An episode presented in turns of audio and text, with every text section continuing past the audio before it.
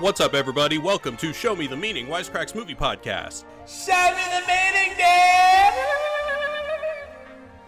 My name is Jared, and I'm joined here by the Show Me the Meaning crew. We got Ryan, Sup, dudes? and back again with us is Raymond. What's up, Raymond? Hey everybody, how's it going? It's going good. And today we're talking about Bill and Ted's Excellent Adventure, the 1989 Yes. film directed by Stephen Herek, starring Alex Winter and Keanu Reeves. This was uh, Excellent. Part of a Patreon poll. You can check us out at patreon.com. It was my. It was. It was It my. definitely pick in the wasn't, Patreon. Eli. What are you There's a whole lot of dispute about this. I it was am- your pick last time. Yes, and would it have been your pick this time? Or it would not been my pick last time? Answer Yes, honestly? it would because yeah, because I'm I'm picking it in preparation for the third film. Oh yeah. Okay. This is a joint. I won. I half won this. Okay. You got to give me this, Jared. I've never won a Patreon poll. You always win the Patreon polls. I don't know why. I do always win the Patreon polls. As, as an outside observer who can lay no claim to having picked this, I uh, I got to go with Jared on this Oh one. He's fuck. he's got he's got a business to look after. People want to hear Bill and Ted. We're getting ready for the third movie. Uh, you know, it's a little coincidental, but I think I think Jared's uh, uh, uh, winning this one. Jared, I'm gonna give you twenty bucks to just. I, I'm gonna tell you my two picks next time, and then I want you to officially pick them. So that Okay. okay. Let me tell you how the Patreon poll uh, fleshed out. It was number one with 38 votes, Bill and Ted, which was what, uh, one of the ones that I submitted, and number two, at a close call with 35 votes, it was another one that I submitted. It's Doctor Strangelove. So we almost did Doctor Strangelove today instead of Bill and Ted. Uh, in third place, one of Ryan's picks, Army of Darkness. That would have been a fun one. Uh, in fourth place, one of Raymond's picks, The Hurt Locker, with 12 votes. And in fifth place, another one of Ryan's, Sling Blade. I haven't seen that movie in a long time. And then, and actually tied for last place is Roadhouse, with six votes that Raymond submitted. Hold on, you said you said second to last place is Ryan's pick. Then you said tied for last. Yeah, I place. forgot. I, I didn't That's look a at the bit number of unfair early enough. editorializing there, but I think Road, Roadhouse definitely earned the spot uh, at the uh, the end of the train. All right. That's the only movie out of all these that I haven't seen is Roadhouse, which I know it's always on TV, so I don't know how I've missed it. it's fun, man. Recommend. Yeah. All right, anyway, let's get back to Bill and Ted. So Yeah. tell me what it's like, what your relationship with this movie is like, and what was it like revisiting it for this podcast. Uh, let's start with Raymond. Raymond, what do you think? Um, this wasn't a revisit so much as just a visit. I had only seen this movie in bits and pieces as a kid. Uh, 'cause It was, it, it was another one of those movies that was constantly on cable, like Roadhouse, where you you saw vignettes and stuff like that. This was the first time I watched it cover to cover, and I'm kind of interested to hear y'all's thoughts on this because I thought it was terrible. I didn't Oh, like no. it at all. You I don't have I, the you don't have the nostalgia, man. I think that may be it. I don't have a connection to the characters because I what I will say about it is I, I think this would be a pitch perfect slumber party movie. Like this is the kind of movie you watch with your friends and you spend the next ten years knowing each other, quoting this and and eh, like I, I imagine there are a lot of folks who have really fond memories surrounding this, but there are also a lot of folks who I think are finding it for the first time and still really enjoying it. So I'm I'm kind of curious to hear uh, what y'all have to say about it because I I I feel like maybe there's something I'm missing. You know, I don't want to be unfair about it, but I, I- I definitely have a lot of thoughts. I'll go ahead and admit that I don't think it's a terribly complex movie. I don't have anything too hair raising to say about it, but maybe Ryan does. Uh, Ryan, what about you? So I um I love the shit out of this movie. I watched I watched it at slumber parties, and I had it uh, on a VHS that w- I wore the hell out when I was growing up. Uh, you know, it was basically like my growing up movie VHS collection was was the Bill and Ted, both the Bill and Teds, the both the Problem Childs, and all the Ernest movies, and that's just what I watched. And so I kind of it was very interesting uh, watching. I hadn't watched it in a long time, at least over a decade, or if not way longer, and it is interesting, Raymond, because I, I, as a big fan, as a Bill and Ted apologist, I'm not going to give you a lot of shit for not loving this movie because I was kind of, it was kind of coming back to me that a lot of my favorite Bill and Ted moments are from the bogus journey and not as much from the excellent adventure. So I I think watched the way, Bogus Journey right afterwards too. Sorry, go on. Well, I was gonna say you should watch Bogus Journey, and I would love to hear what you sa- said. So I, uh, I'm excited to hear your review of that because I do think that the the whole like playing Twister and B- Battleship with the uh, Grim Reapers, that iconic you know sequence and stuff, that is one of the best. The, and, and and and him, um, Bill and Ted, you know. Uh, yanking their rubber fucking flesh off in Bogus Yeah, Journey is also will, will will stick with me for my whole life. So I do think that there's lots of gnarly shit in that movie that I that in my mind is kind of just all melded together into all just being Bill and Ted, quote unquote. So this movie is definitely a lower budget version than the second one. And um, yeah, I can see that there was definitely parts that was kind of did don't hold up, don't really I don't think aged well, or kind of it is kind of low budget in some scenes, kind of awkward in some scenes. But all the just every classic line that would happen, I would just get right back into forgetting, you know, anything I didn't like. You know, uh, what what number are we thinking of? Sixty nine. Whoa. Like just it has the so many stupid, like re- profoundly stupid moments that uh, I think still hold up. And and the, the, the one big thing that uh, I kind of caught onto this time was just how eloquent they actually speak for being these stoned out, s- like like Venice uh, uh, Valley dudes or whatever the fuck the stereotype is. Like they actually the, the, the script itself is probably you know is very well written and uh, very elegant. Sometimes they just it's just the way they deliver it, and um, that's kind of what I picked up on a lot. Jared, what did you think about this movie? Well, I definitely have the hardcore nostalgia for this movie. I me saw too. it for the first time when I was maybe in first or second grade, and I'd only seen The Excellent Adventure, and then it wasn't until high school that I think I was even aware that there was a sequel. I don't know how it just completely eluded me. But I loved this movie when I saw it as a kid, and I've seen it so many times. It's just so wholesome. There's something about the movie that it takes this very uncritical view of history. These two characters are just really lovable. And, and you know, I, I would say I probably maybe belly laughed the first time I watched it, and I kind of more just find myself with a warm smile over my face as I watch the movie in all in subsequent viewings. I got to be honest, I probably watched it because like I watched it last year because somebody at a wedding, like right after their vows, said be excellent to each other and and then like six people from the wedding company said party on dudes. And uh, my girlfriend at the time didn't understand that so we had to watch bill and ted and i'm not really gleaning anything new from these subsequent viewings but it is still it's a a cool 90 minutes. It's tight. It moves quickly. It's just that it's kind of the quintessential comfort viewing for me I, I can see that. I, I, I can see it being like the perfect thing to just put on when you've got some time to kill, or if you're folding laundry, or you know cleaning, or whatever. It seems like a phenomenal. I've always said that the quintessential background movie is Footloose because mm. it's like. 60% music anyway, and there's not a whole lot else you have to pay attention to. Yeah. And I kind of get the same vibes from this, where you can kind of tune in every once in a while. Oh, this is a pretty funny sequence, and oh, this one has some uh, some interesting panache. Oh, here's a sword fight. You know, um, I, I can definitely see it uh, being at least relatively inoffensive background viewing. It seems like uh, if you have those feelings associated with it. Yeah, it, it almost feels like a bit of a road movie to me. I mean, there is no road in this movie per se, but in a Time is the road, ro- man. Time is the road. The circuits of history are the road, man. Uh, but yeah, exactly. So in a road movie, you go from location to location, and there's something very watchable about having your environment shift as the movie continues, and we have that except through history in this movie, and it just makes it really rewatchable. Um, and it's just I don't know, like be excellent to each other and party on dudes is just one of the most wholesome, agreeable philosophies that you'll find in kind of 80s kids movies. It's definitely good vibes all around. Yeah. Well, and, and and I would say ninety percent credit to the performances of our two leads, man. Alex Winter and Keanu Reeves. Just, can you imagine any other people being Bill and Ted? I cannot. You know, they will be a pale imitation. No, no, I, I Uh, think they they are you know, Bill and casting is Ted. so much of this. Yeah. Yeah. I'm almost tempted to say this is, and, and I don't want this to come off as insulting, but I almost think this is one of Keanu Reeves' best performances. He's just Yes. so good as Ted. Agree.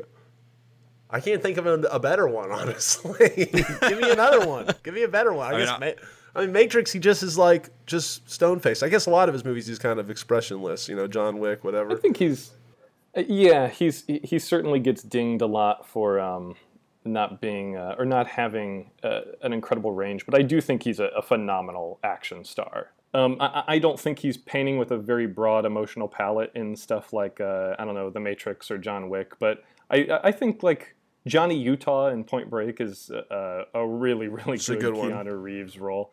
Um, and I think he's really good in speed. You know, it puts that sort of uh, the Keanu charm to the test, and he. Uh, I, I, think he's a great star in that movie. He, he really holds that whole movie together. But I, I like Keanu Reeves a lot. Not once again, I, I understand the uh, uh the knocks against his performance and a lot of stuff, but he's I, I, think he's really good at what he does. He, he may not be a great actor, but he's a great movie star, and he definitely brings that that charm and that energy to this movie. There is a lot of range in that montage of him saying "whoa" in every movie. I'm gonna say you can feel every "whoa" is different, and yeah, he's a good actor. Yeah, he t- pulls that off. He was the Groot of his generation. yeah, for real. All right, well, we're gonna go into a recap. All right, so aspiring rockers Bill S. Preston Esquire and Ted Theodore Logan are at risk of flunking history class if they don't absolutely nail their final report. Even worse, if they fail, Ted will be sent to military school in Alaska, dooming Bill and Ted's plans for their band, Wild Stallions. The night before their report is due, Bill and Ted are visited by a man in a time traveling phone booth named Rufus, who hails from an advanced future utopia founded on the music of wild stallions that reveres Bill and Ted as the two great ones. In order to preserve their perfect civilization, Rufus will have to help them with their history report, ensuring that Wild Stallions doesn't break up. So, using the phone booth, Bill and Ted travel through time collecting historical figures for their report. Among them are Napoleon, Genghis Khan, Joan of Arc, Sigmund Freud, Ludwig van Beethoven, Billy the Kid, Socrates, and two excellent babes from medieval England. After all the historical figures have been collected, Bill and Ted bring them to the mall to allow them to form an opinion of San Dimas. But while Bill and Ted are collecting Napoleon at the Waterloo Water Park, the historical figures run amuck in the mall and land in jail, where Bill and Ted have to use their time traveling savvy to break them out. With only minutes remaining before their report is due, Bill and Ted arrive with the historical figures and give San Dimas High the most excellent history report the school has ever seen.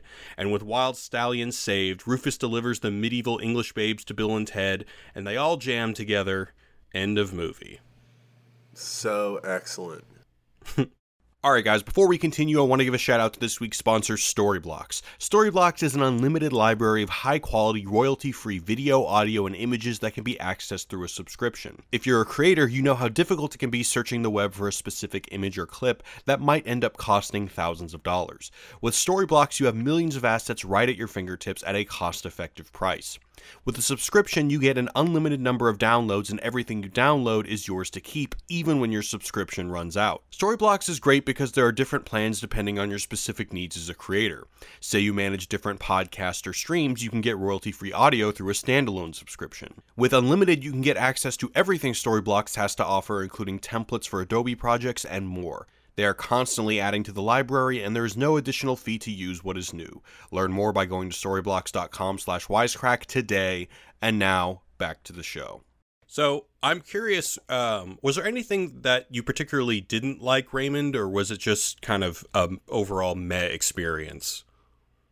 Um, no, I, I would say there are pretty specific things that I don't know stuck in my craw about it. Uh, where to start? I, I think it was um, I think it was George Clooney who said that uh, he can make a, a, bad movie out of a good script, but he can't make a good movie out of a bad script.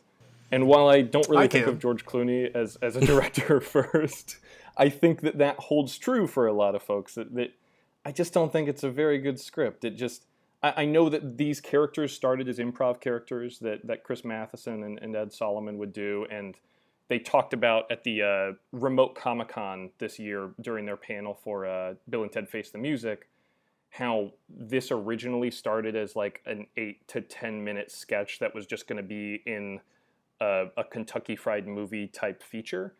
And I think that that maybe is the best format for this kind of premise. That just, I, I think there's you know, five real minutes of meat on the bone here, and then it's like Napoleon going down water slides for 10 minutes, and Joan of Arc doing aerobics, and then they pretend they're in Star Wars while they're wearing suits of armor. Like some of the vignettes are charming and they're funny on their own, but I could see this being like a recurring sketch on Mad TV or SNL or something where you can just drop in for five minutes of it every once in a while, and it doesn't really get old, or at least for me, it just kind of it, it wore out its welcome pretty quickly, and and it also just feels so.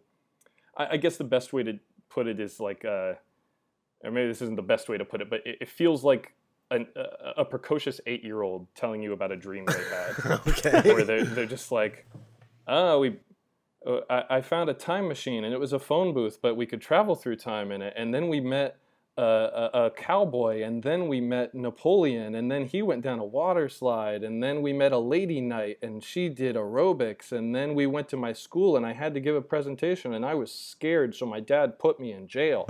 that eight-year-old like, sounds like a genius. I mean, yeah, I mean, it certainly is indicative of a, a, certain capacity for abstract thought, but I, at the end, I'm just like, where are you going with this kid? Come now, on, like. Now, fair enough, Raymond. But to move, moving to the bogus journey, which I thought was the more concise, ver- you know, is actually kind of telling more of a story as opposed to just the vignette ba- going through time and you know the vignettes. Like, uh, uh, what did you think about? You said you saw Bogus Journey, but you didn't like it. I watched Bogus Journey. I wasn't crazy about it, but I think that one maybe had a little bit more of a plot to hang itself on. Um, I, I still it, it still suffers from the same. Uh, I don't know.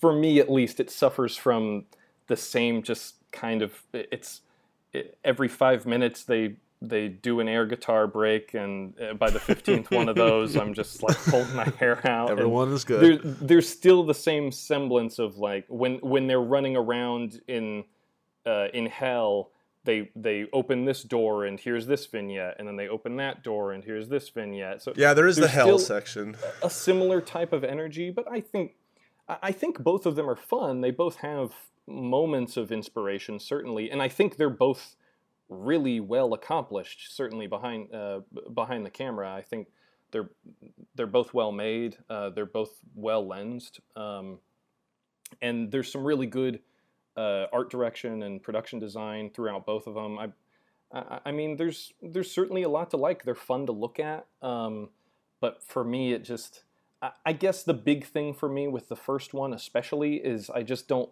I, I don't think there are any real stakes.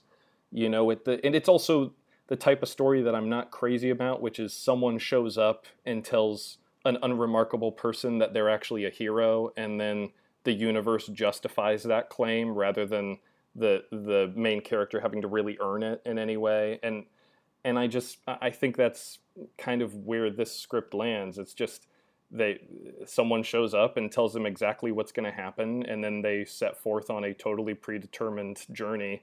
And I'm never I'm never concerned that they're going to die. There's never there the stakes never feel real or immediate to me because you know this opens the door to the conversation about time travel that I'm sure will at least want to explore a little bit, but there's the the whole grandfather paradox that you know if if someone comes back from the future to tell them that they have to do this thing in order to get to the future that that person came from, then they're guaranteed to accomplish those things to make it into that future. So it, it it's just it's tough for me to really become invested in in the the stakes or the immediacy or the urgency of their journey. Although the one uh, one of the two times I laughed during this movie was when Keanu Reeves exactly two when Keanu Reeves tells tells Alex Winter that he fell out of his suit of armor when he hit the floor. Oh yeah, and it's yeah. just it's that sort of thing where like okay, I if that's the energy, if this is just a live action cartoon, that's you know it's great. It knows what it is, and that really made me laugh. I like the absurdity of it but it's very very difficult for me to get invested in the the, the real human stakes of their of their problem if that's the kind of uh, logic that they're going to bring to the movie overall. You didn't find I, Bill and Ted's Excellent Adventure to be one of the most telling, pressing tales about uh, metaphors for determinism in our time, uh, in the 21st century. Free will, determinism, time travel, all of that. I mean, shit. This there's this movie is deep as fuck, man. So much to talk about. Jared, but t- t- show him the meaning. Well, I, I can't look, even, I, I'll too much say meaning that- for me to even talk about. Yeah, I mean, I, this isn't exactly commenting on what kind of meaning that there may be in the movie. I, I think that if you're looking in that direction, you're probably looking in the wrong direction. But I will say, to Alex Winter and Keanu Reeves' credit, and to Raymond's point, the script is not big on heightened stakes. But I think that that once again to Al- to Alex Winter and Keanu Reeves' credit, all that really is at stake is the bromance. The only thing that's really at risk is that they kind of break up, and I think that their chemistry on screen really work does work so well that um, you're really on this adventure for basically a fun ride for what is a pretty short feeling 90 minutes in my opinion. Um, Yeah, and I, I agree with that. And there are plenty of buddy movies where you know it's not like I watch uh, I don't know something like uh, Superbad or Booksmart or anything like that, and uh, I'm never worried that those characters are gonna die. Like I I know that this is about their relationship, and I, once again I I can't say enough good stuff about them. I think that the film is watchable at all is a testament to their their charm and their affability and their chemistry on screen together. But I, I guess the thing is though is that they they don't ever really, unless I'm mistaken and, am overlooking something, I don't feel as though they ever really present serious emotional stakes between the two of them. You never feel like they could come to a point where they would be anything but attached at the hip, like these guys. They, I mean, correct me if I'm wrong, but uh, there was never that that scene, or there's never if if if the movie had that emotional journey where they feel themselves growing apart because of this conflict and everything that they're up against, and but it just never it never really feels like their their friendship is even at risk, and I think that that could have been enough for me to really engage with uh, with the stakes on an emotional level. The closest we get is, of course, Keanu Reeves' despondency when he finds out that his father already called the major and is going to send him to military school. And, um, you know, the one thing I'll say, and, I, keep on going back to this word endearing, and one of the things I like about this movie is, you know, it's very much kind of like a rock and roll movie, but it's not a rock and roll movie of the 60s and the 70s. It's kind of like your post hippie era rock and roll movie. And eh, kind of in our new Reagan Bush era, people still cling to rock and roll. The people that we see largely like in Fast Times at Ridgemont High and like all the teen era movies at this time, people who still clung to rock and roll as a lifestyle were kind of seen as burnouts. And it's nice to see a movie that kind of comically rehabilitates the image of the 80s rocker and suggests that they could fulfill the hippie fantasy of the 60s and 70s of using music to heal all of society's ills. And of course, and I think it's going to be interesting to see what the third movie does with this, drawing that line between these two seemingly stoners and these saviors of a utopia is almost a ridiculous line to draw. And I think that's part of what makes the film so silly, but also so positive and so wholesome. And it it kind of draws. I don't know, draws an image of San Dimas, a world that we would kind of want to live in. And, yeah, I, I, I agree, and, and and on top of that, like uh, to counter your point, Raymond, earlier about um, you know, you don't really like it when somebody comes in and says, "All right, some average Joe, like, all right, you're going to be a hero," and then they do. I, I kind of like to uh, that they take this you know innocuous thing like oh writing a shitty uh, rock and roll song and then and then they they blow that up to go no this is the most significant significant thing in the universe. And it is kind of tongue in cheek obviously that are they saying it really is? Like no but it is kind of just shining a light that like all right you in your shitty band in your shitty garage with your stupid friends like like are you you know is is that are you doing something with your life? Like the outward appearance would be oh no these are burnouts like you're saying they're idiots. But i like the idea of flipping that and being like no the, these are the most important figures in all of fucking history okay? And you and it's very important that they uh, pass their history test. Um, there's just something Yeah. fun about that. I, I i don't know yeah is it profound you know, is it real life? No, but like I don't know. That's what movies are for, in my opinion. You know, is fun, Oh, sure. fun stuff like that. and and I think that this movie is tongue in cheek enough that it's not necessarily, you know, like propagating that story cliche. It's not really pushing that or advocating that story cliche so much as sending it up a little bit. But it's still one of those things that just it it keeps the movie at arm's length for me because at the end of the day, like I said, their their entire journey is essentially predetermined. You know, Rufus and even future versions of themselves step out of the phone booth and explain to them how things are going to happen, and then we watch how those things happen. And I, I mean, it's it, and that's what happened. There's never. It's. I have this weird thing like. Um, I mean, it is an excellent adventure. So even before we pop, yeah, sure. even before we pop the DVD in, we know it's going to be smooth sailing. it's, it- yes, it's truth in advertising. You get what's on the front of the box. Um, but I, I guess this this happens to me too, and it maybe is my problem as a viewer that. Uh, I, I- the, the first example I can think of is when I went went and saw the uh, the Solo, the Star Wars prequel. Mm. yeah, um, that sucked. yeah, I wasn't a fan of the movie as it was, but there was still e- even if I was even if it was the best possible version of a Han Solo prequel, I've still seen Han Solo doing his thing in four or five other movies that chronologically take place after this movie. So there's no point at which I'm afraid that, you know, the the space pirates are going to murder him or whatever. It's so maybe it's just me and my own issues with suspension of disbelief that I can't gear into a moment unless I unless I believe that there is some real urgent kind of stakes at play and and I know that that's not really this movie's game, so it's probably unfair to knock it for that, but it still just kind of keeps me from engaging. All right, guys, before we move on, I want to uh, shout out to our sponsors over at Skillshare. So it's been six months and we're still all stuck inside. One thing you can do to keep your mind limber and keep yourself from going insane is to learn some new skills. So that's where Skillshare comes in. If you're looking to explore new skills or get inspired or deepen your existing passions, Skillshare is an online learning community where you can explore and discover thousands of classes on a wide variety of topics like graphic design, productivity, creative writing, film and video, freelancing, and more. And I want to emphasize the community aspect because during quarantine, finding a group of people online who share the same interests of you can be really rewarding because meeting people in real life is really hard right now.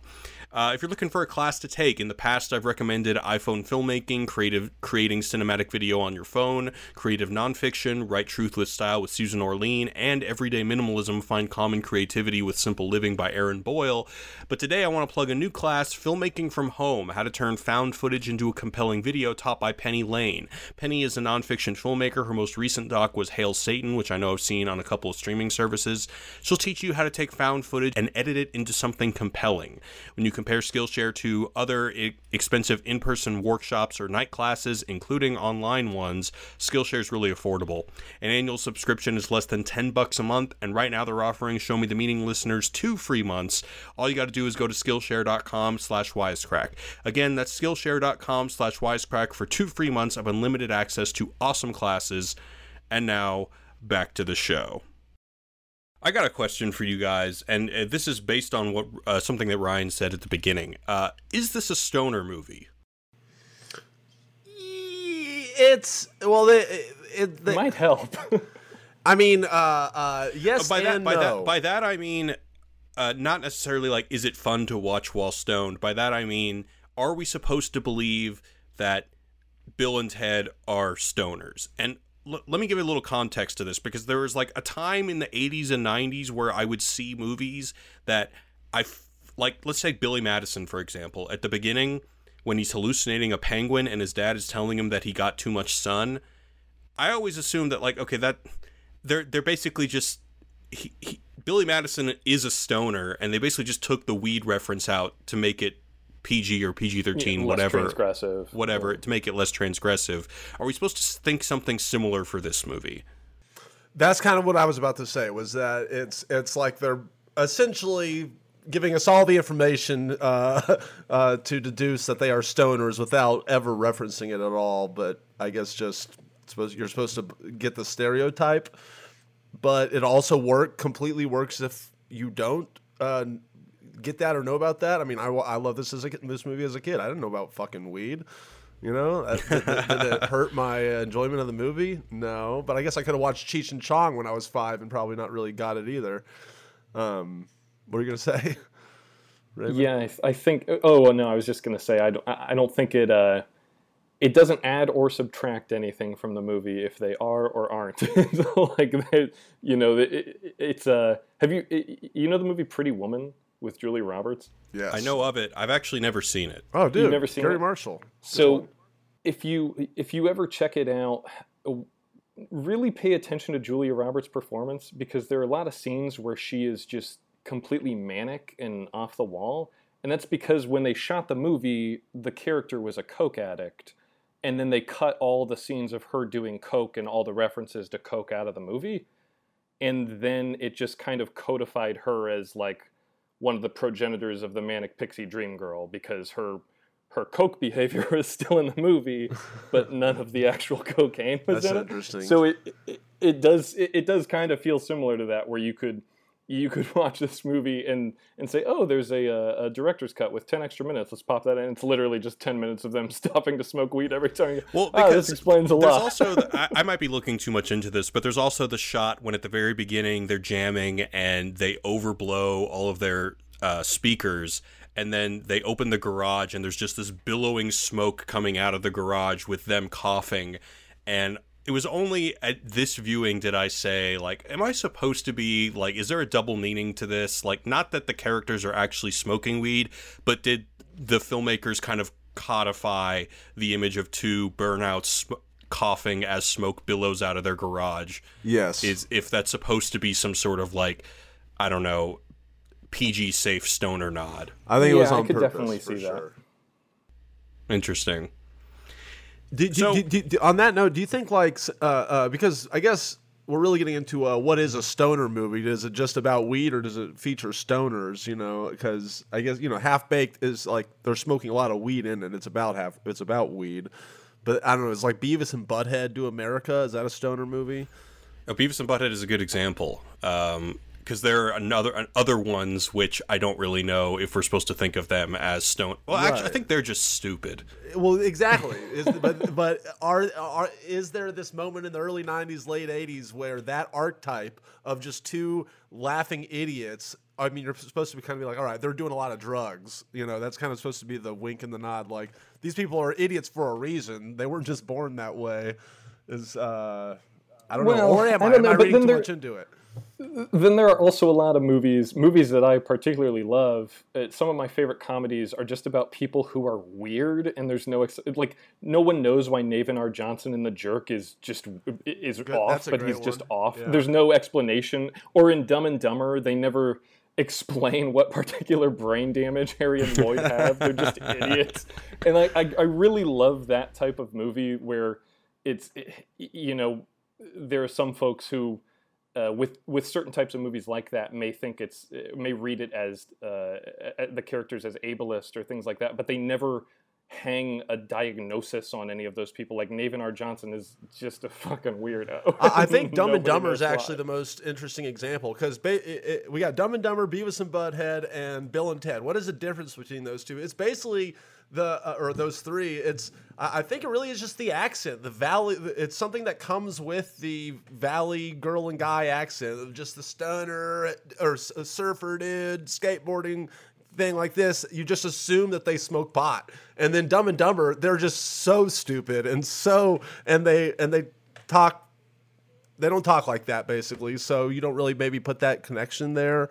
But Beavis and Butthead, they they also have their own kind of druggy thing going on. It seems. I don't know. What do you guys think and- about that? those those are also just I mean Beavis and Butthead are just really weird characters. Yeah. Like I don't think you can say oh Beavis has a uh, a, a, valley dialect or something. You know that's. But they're I, I think so. I don't know. It's something that they're. I don't know.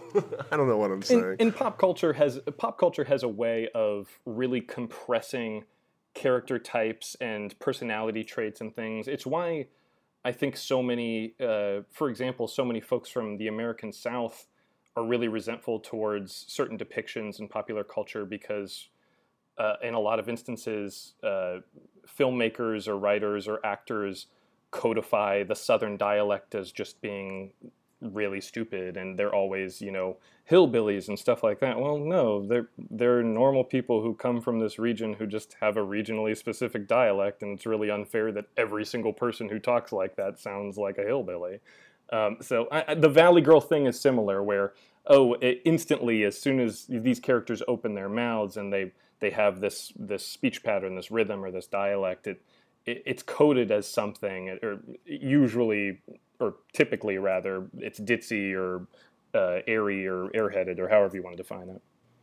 Yeah, the the the southern thing's actually really interesting because I, I I mean I'm from Tennessee and so I kind of I definitely you'll see southern really over the top hit characters, redneck characters, and you're just kind of like, look, nobody acts like that. But then you'll see, but but then I, I think that the South pretty much has accepted like Talladega Nights is a great example of they are totally making fun of of of Southerners and stuff, but it's done in such a funny and a cartoonish way and smart way too that that it works, I guess, and people are like down with the joke. They don't care that they're getting made fun of in that way because uh, uh, uh, I guess maybe it's the writing or performances, kind of. I don't know, but but it's it's funny how how you can see kind of basically the similar archetypes, but then one doesn't one works for you and the other sucks.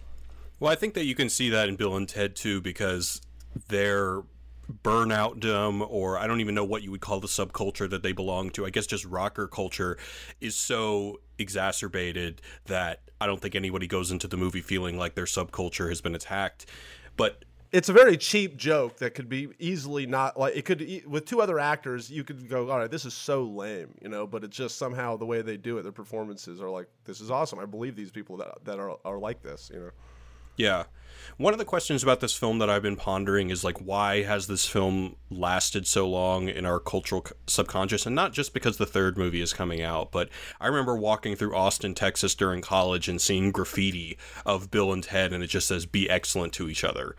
And, um, you know, to Raymond's point about, and I've been thinking about this as we've been talking, to Raymond's point about there not being a lot of stakes, even between their friendship, other than the fact that they've been separated, but uh, their bond is never really put to trial.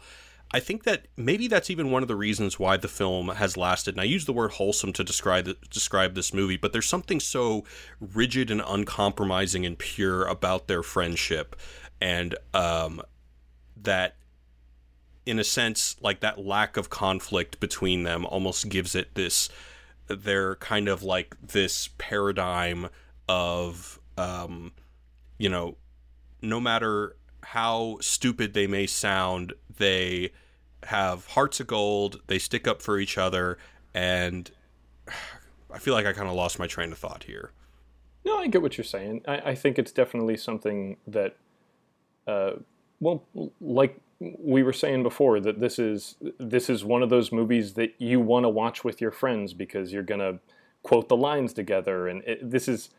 Uh, I'm sure growing up as film fans, we all had that experience of being the only kid who had seen X, Y, or Z movie and wanting so badly to share it with someone so that we could have someone to talk about with it. And uh, Friendship Goals, I, the movie. Yeah, yeah. I want to be like Bill yeah, and Ted. Yeah, everyone everyone wants a, a, Bill or a Ted in their life. You know, everyone uh, I think either cherishes the relationships in their lives that they have that are like this, where they, they can always rely on somebody, or maybe they, they envy the friendship they see on the screen. So in that way, I can see how it's uh, maybe aspirational, and certainly the message that they share be excellent to each other. I, I have no objections to that. Uh, you, you know what? Uh, another little detail that I think actually contributed to its long lastingness is the title. The title of this movie is has become like a cliche in and of itself. You know, it's like something something's excellent adventure, bogus journey, whatever. Like just that is such a unique title for a movie. You know that that I think that that stuck, and um and also to to piggyback on what we were saying a second ago, people in the chat are reminding me about slackers. That's another. I think really that's the archetype people are talking about. It's you know slackers is not necessarily a drug thing. You can just be like unmotivated and you're a slacker. You know, there's that R- Richard Linklater film of just a whole bunch of different kinds of people that are all just slacking around all day, and I th- and and that was at the same time that this movie came out. So, um, and I guess no one really talks about slackers now, but I guess the the archetype lives on in other ways. You got your Seth Rogens and whatever. Yeah, we don't have slackers anymore. We only have hustlers, it seems. um, anything else you guys want to bring up about this movie before we go into the mailbag? Um, I, I, uh, what, what do you guys think about what we've seen so far on Face the Music, the third one? Do you think it's gonna be good? Which and how, how do you think it, the story's gonna go? I have a feeling if there's going to be a lot of callbacks to the first and second movie. I mean, you see that even with Death, he's playing uh, games by himself. Uh, I imagine that it's going to have both time travel and going to, you know, the afterlife or to hell or something like that. I think they're going to be reliving a lot of the excellent adventure and the bogus journey. Um, as much as I wish that there was some sort of like third thing they do, like part one, time travel, part two, the afterlife, and you know, all things divine. And then the third one, they do something else, like maybe like hyper reality or something. But I don't think that's what it's going to be. I think it's going to be Jupiter and beyond. Well, it's it's Yeah, their their, their kids are is really the third the third development. You know that Father, they have, Right. Fatherhood is the final they have frontier. yeah that they have two Right. kids. That that's honestly my one thing that I'm kind of really like cringing. Like I hope that they don't fuck that part up because. Like we were saying before, you can't replace Bill and Ted, and to have basically their daughters essentially acting like Bill and Ted, like I hope that it just isn't them trying to do Bill and Ted impressions the whole time. I hope that they're actually fleshed out characters in of their own right, and it's just not people going, "Oh, that's funny. They're acting like Bill and Ted," huh? You know, that kind of thing. Yeah. The other thing I'll say is that I feel like Alex Winter's voice sounds relatively the same, but man, Keanu Reeves' voice has dropped like six octaves Yeah. since. Uh, And they look old as since fuck. 1988. Y- like, Yeah, their I think it's because Keanu Reeves has been chain smoking cigarettes for 30 and years. shooting bad guys in the head for the last ten. yeah. Yeah, he's seen some shit at this Yeah. point, definitely. um, well, I I have one more thing to say, and this is not about the movie exactly, but a little bit of background on the movie, if you'll permit me. Yeah, please. Um, so I think Ryan, you said earlier on, uh, on in your um, your initial thoughts that there are some aspects of it that maybe haven't aged very well. Um, I don't know if you guys know anything about the original outline or first draft of this movie, No. but it would have aged exceptionally unwell if They were in a van. they had right? gone. Not They were in a van, uh, but what's more is they brought back Hitler instead of Napoleon. Ah, and they were all buddy buddy with him. okay. And then they, rather than just darting around and kidnapping folks, they didn't kill him were as a res- baby. No, they didn't. They were inadvertently responsible for a bunch of tragedies throughout history, like they caused the Titanic to sink, and they caused the Jesus. Hindenburg to explode. Like the Forrest Gump of history. And yeah, and they absolutely they accidentally murdered Julius Caesar. Um, and I just I, speaking of Forrest Gump, it reminded me of Forrest Gump 2. Have you ever heard about that? uh, I I heard that it's like uh, yeah that, that it's infamous. That's all. So. Forrest Gump 2 was initially greenlit on September 10th, 2001. And and that's when Eric Roth turned in his script for it and it never got made for obvious reasons like the world turned upside down the next day. But a lot of folks have said that and I think Eric Roth uh, even said something to the effect of we, we couldn't make a movie that trivialized history when we were living through history in that moment but the script that or I haven't read the script of Forrest Gump 2, but it's based on the book Gump and Company and I've heard that the script has him in the back of OJ's Bronco during the low speed chase Oh. and he dances with Princess Diana at one point and he's involved in the Oklahoma City bombing and and then you just realize like oh they couldn't make this movie after 9/11 because Forrest Gump would have had to be involved in 9/11 like he would have been fucking chasing Muhammad Atta down in a in an airport like you forgot your box cutter like just just immediately you're like god damn how did this ever even it, and that's the the thing at the the center of the and now I'm just talking about Forrest Gump but it, it feels that way a little bit considering the the provenance of uh, of this movie where it's just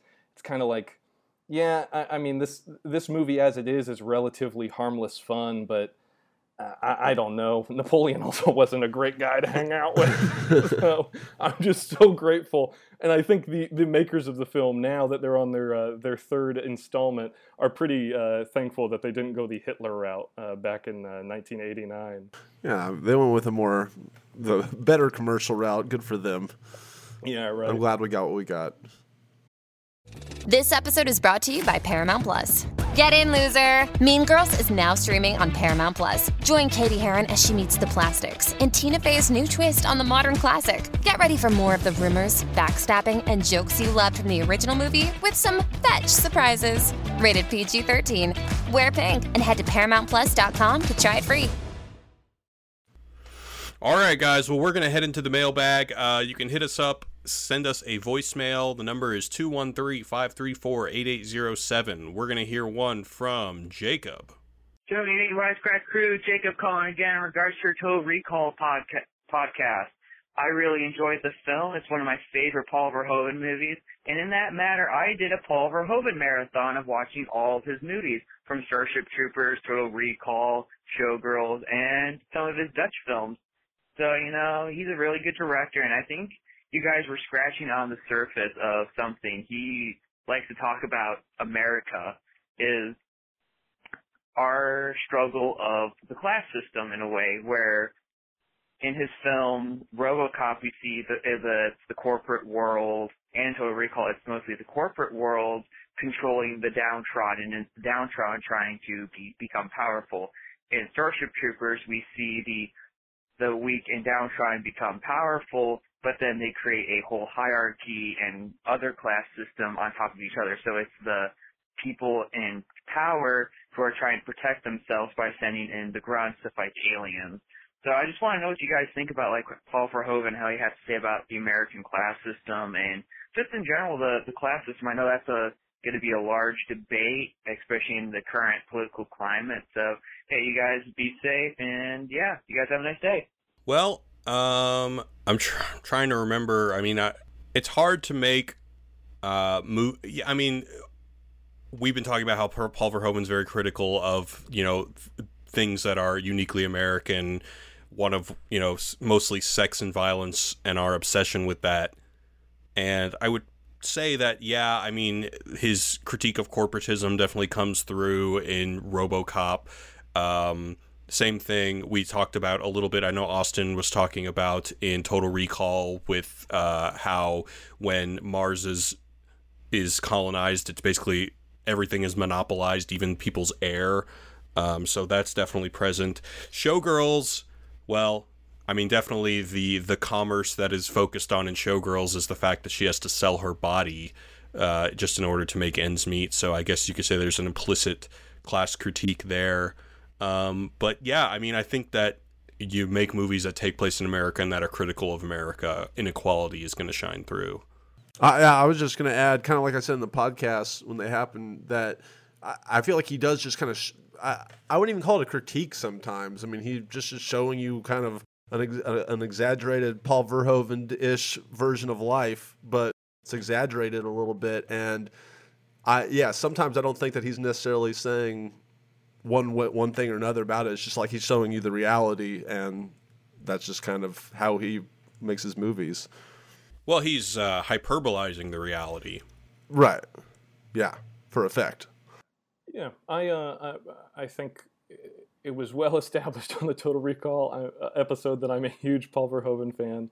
Um, I, I, have tons of thoughts on on this stuff that we actually discussed a couple weeks ago, and um, you know, thanks for your call. Uh, obviously, you're you're uh, engaging with the, the movies critically, and and uh, that's I think a big part of the show is just encouraging folks to check out these movies and uh, apply a critical eye to them and engage with what the filmmaker is really trying to say beneath all the uh, the noise and the, the blockbuster frou frou. So I I love Paul Verhoeven. Uh, class and imperialism and inequality are always at the forefront of his mind, considering his background. And, and you see that as a direct line through pretty much all of his work, in, including the work uh, that he did in the Netherlands, you know.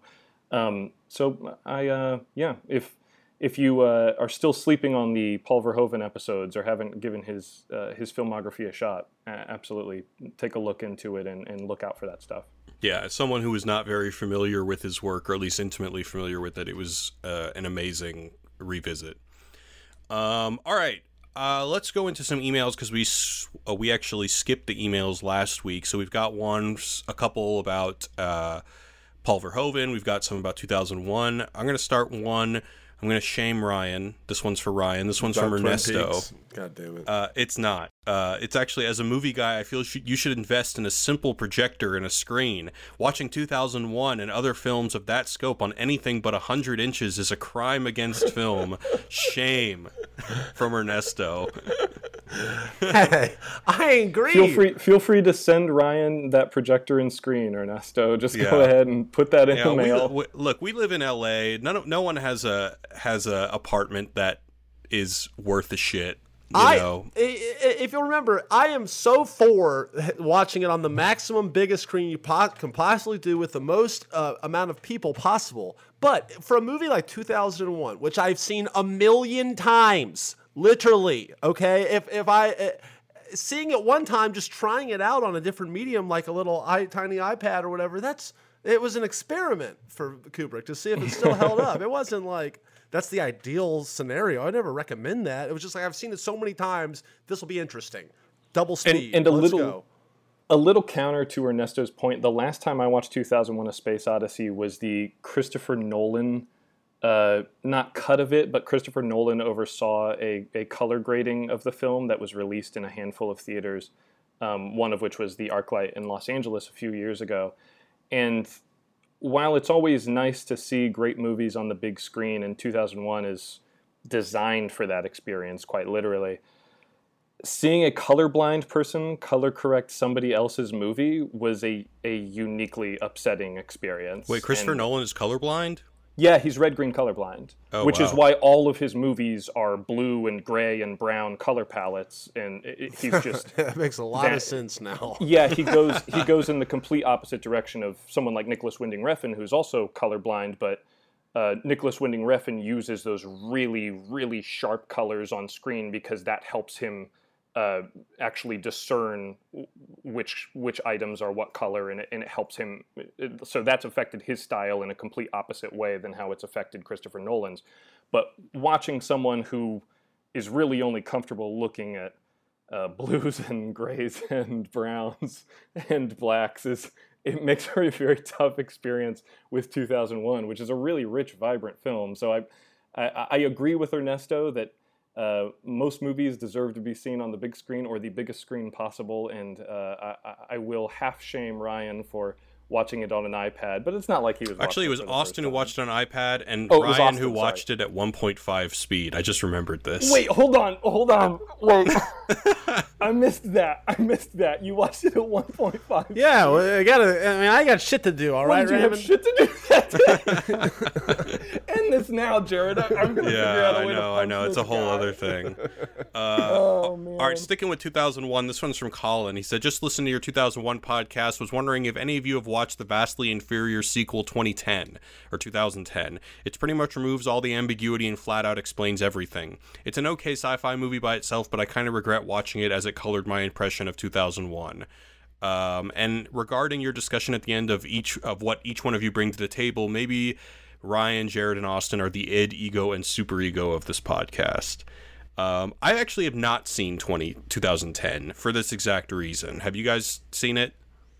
I started it. I stopped it. it uh, I didn't like it, but um, yeah, I just didn't get through it. It was like a a, a blockbuster thing a long time ago.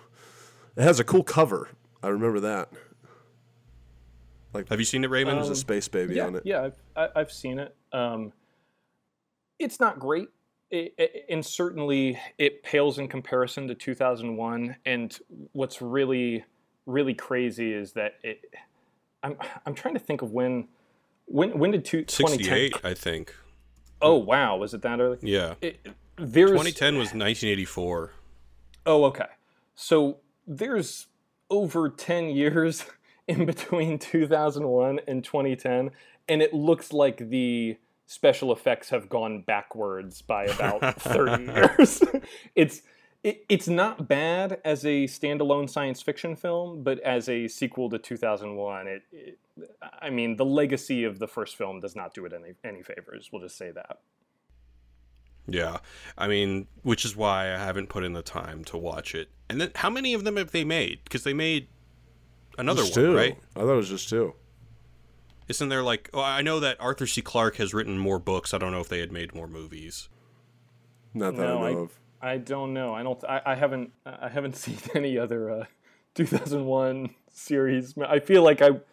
I don't know. I I feel like that would have crossed my radar at some point. Yeah, yeah, maybe I'm wrong. If they if they made another sequel to it. All right, we're going to close this out with an email from Eric. Eric said, Loved all the show me the meanings on Verhoeven. Just wanted to ask you what you think an actual Verhoeven train would be like. And then his his thing is Snowpiercer, except every car is a sex dungeon. this is this is a weird thing that I never I never got to talk about, you know, Starship Troopers or Showgirls in depth with you guys. But y'all made a lot of hay about the sexuality in his films where I think obviously there there is sexuality foregrounded in a lot of his movies, but he's always using it quite pointedly. Like especially in Starship Troopers where they have the co-ed shower scenes and none of the characters are making a big deal about it. And I, I feel like that's the, the point of all that is just to present this weird future where everyone has this weird anhedonia uh, or anhedonic approach to sexuality. And uh, you know especially if you watch starship troopers the two characters don't get it on until their uh, commanding officer comes into the tent and literally orders them to or he says like you've got 15 extra minutes. Go ahead and uh, have sex with her or whatever. And it's uh, like the point of that to me has always been how these these characters give themselves over to the gestalt. They give themselves over to this experience. The only pleasure they can derive is by serving the gestalt, is by serving the country, is by like that that to me is just once again inherently about fascism. It's it's about how these these people live to serve and that's that's the only pleasure any of them can derive. Like so much so that you know you can stick them in the same shower and not have to worry about any of them getting horned up or assaulting each other or anything like that. It's just it's this really weird vision of the future where everyone has surrendered their sexuality at the altar of fascism and I I think that is kind of the the streak that runs through a lot of his uh, American movies, especially Showgirls where obviously sexuality is commodified but Nomi is still really in control of her sexuality and how she's presented and and that movie is you know ultimately like she she burns her career down uh, in several big scenes throughout the movie and she's constantly essentially being redeemed by other characters who respect her for that rather than hand her agency over to another character who wants to commercialize it or commodify it in, in their way or their their uh, specific lens. But I, I, I don't know. Um, I- I don't I don't necessarily know what a Verhoeven train would look like, but but I just don't. I, I don't think it would be the uh, the the orgiastic fuckfest that the listeners seem, seem to imply. It would um it, it would definitely have some uh uh, some some strange compartments though. That's for certain. The one thing I'll say about Starship Troopers is that although I don't think that the characters are so horned up, I think that as part of Verhoeven's stated intention of the movie in seducing the audience, I think one of the primary ways he does that is just by casting members of 90210 or whatever uh, you know sexed up shows those char- those actors were part of at the time, and you know because we want to see the beautiful people get together.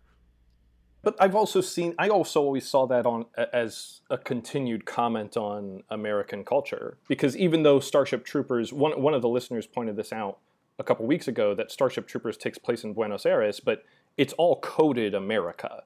Like the the implication is that this is now a colonized country or a colonized nation state, and every single character in it is from 90210. The same way that like I think uh, Elizabeth Berkley's perfectly cast in Showgirls um, because of her relationship with audiences at that time as uh, coming off of Saved by the Bell. And I think that adds a lot to her character. You know, she's this woman who is really, really hungry to prove herself and her worth on her own terms. And she's an artist in this very transgressive field. And Elizabeth Berkley is this actor who's coming off of a sitcom that's much derided critically, and she's ready to make the leap. I want to prove that I can be taken seriously. Like the hunger that that Elizabeth Berkley has in her performance in Showgirls, it perfectly mirrors what Nomi is trying to accomplish career wise. And I, I, I take your meaning that in Starship Troopers they are a lot of handsome gals and lovely ladies, or excuse me, handsome guys and lovely ladies. But at the end of the day, none of them are really objectified by the camera. They're they're I see what Just- you're saying. yeah, they're they're just they're handsome people, and that's totally incidental to the plot or the filmmaking. The, the Yeah. filmmaking is essentially indifferent towards their looks. The camera is not going spring breakers on them. Yeah, sure. But even but I I could don't get me started on Spring Breakers. That's a totally different conversation because I think there's there's a different intent behind what he's doing with that too. Yeah. All right, we're going to go and wrap it up for today. Uh, Ryan and Raymond, where can we find you guys on the internet? You can find me on uh, at Ryan Shorts on YouTube and all those other kind of platforms, and check out Ryan's Game Show if you're you're bored. When is the next upload for Ryan's shorts? I've been waiting. Man, I have so much footage, and uh, the, the answer to that is probably in two days. I'm going to be releasing my unauthorized A. Schwab's commercial. I made a commercial for a business here in Memphis. They don't know about it, but I, I made a commercial for them. They're not going to like it probably, but look, be on the lookout for that. All right.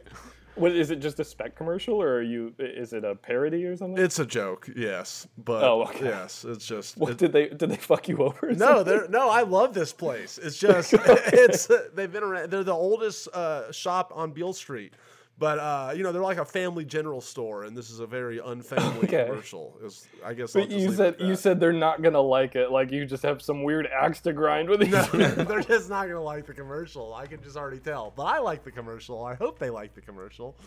But uh, Uh, it's, it's a good commercial. Well, uh, Oh, go ahead.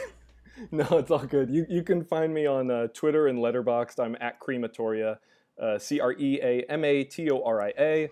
Um, I I don't know if you like reading about climate change news. Give me a follow there, I guess. but uh, other than that, that's that's pretty much all I got. Cool.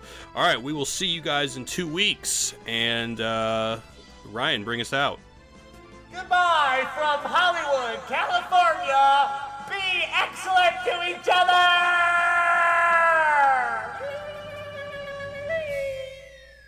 Peace.